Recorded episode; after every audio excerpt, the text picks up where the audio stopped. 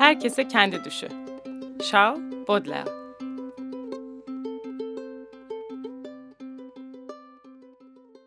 Kül rengi engin bir gök altında, yolsuz, çimensiz, dikensiz, ısırgansız, geniş, tozlu bir ovada birçok insana rastladım. İki büklüm yürüyorlardı. Her biri bir un, bir kömür çuvalı kadar, Romalı bir piyadenin donatımı kadar ağır, kocaman bir düş taşıyordu sırtında.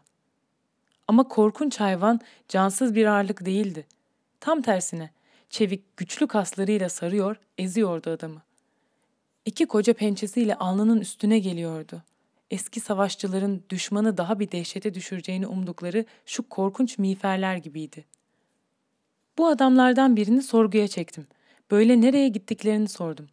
Hiçbir şey bilmediğini, kendisinin de ötekilerin de bir şey bilmediklerini ama yenilmez bir yürüme gereksinimiyle itildiklerine göre elbette bir yere gittiklerini söyledi.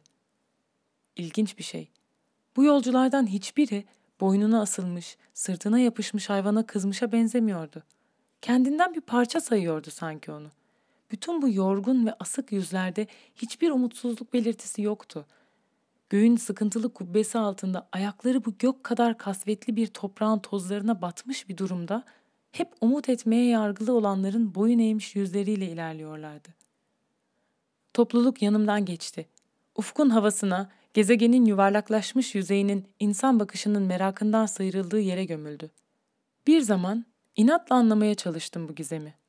Ama çok geçmeden karşı konulmaz ilgisizlik çöktü üzerime. Bütün ağırlığıyla ezdi beni.